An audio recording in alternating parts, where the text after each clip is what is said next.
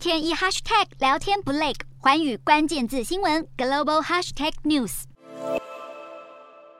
面带微笑签好文件，加拿大和丹麦两国外长用最文明的方式解决了一场领土纷争。主权长期存在争议的小岛在北极地区，这个无人居住的小岛汉斯岛只有一点二平方公里大，位于丹麦的格陵兰岛和加拿大的埃尔斯米尔岛之间。丹麦和加拿大两国在一九七一年举行双边会议，讨论领土边界。他们为了汉斯岛的主权，开始了将近半个世纪的争执。这番领土争议终于落幕。丹麦外交部长在致辞时，也不忘提点一下深陷乌俄战争的俄罗斯总统普丁。根据协议，加拿大和丹麦将会把汉斯岛沿着自然形成的裂缝分成面积几乎等大的两部分。丹麦和加拿大两国官员、军人和民众，从一九八零年代以来，如果登上汉斯岛，就会移走对方国家的国旗，并且升起自己的国旗，同时会留下一瓶加拿大威士忌或是丹麦生产的杜松子酒给对方，来宣示主权。这已经成为一种传统，所以这场领土争夺战也被叫做威士忌战争。在这次化解争端的会面上，两国外长都各自带了一瓶本国的烈酒送给对方做纪念，也标志着将近五十年的威士忌战争正式落幕。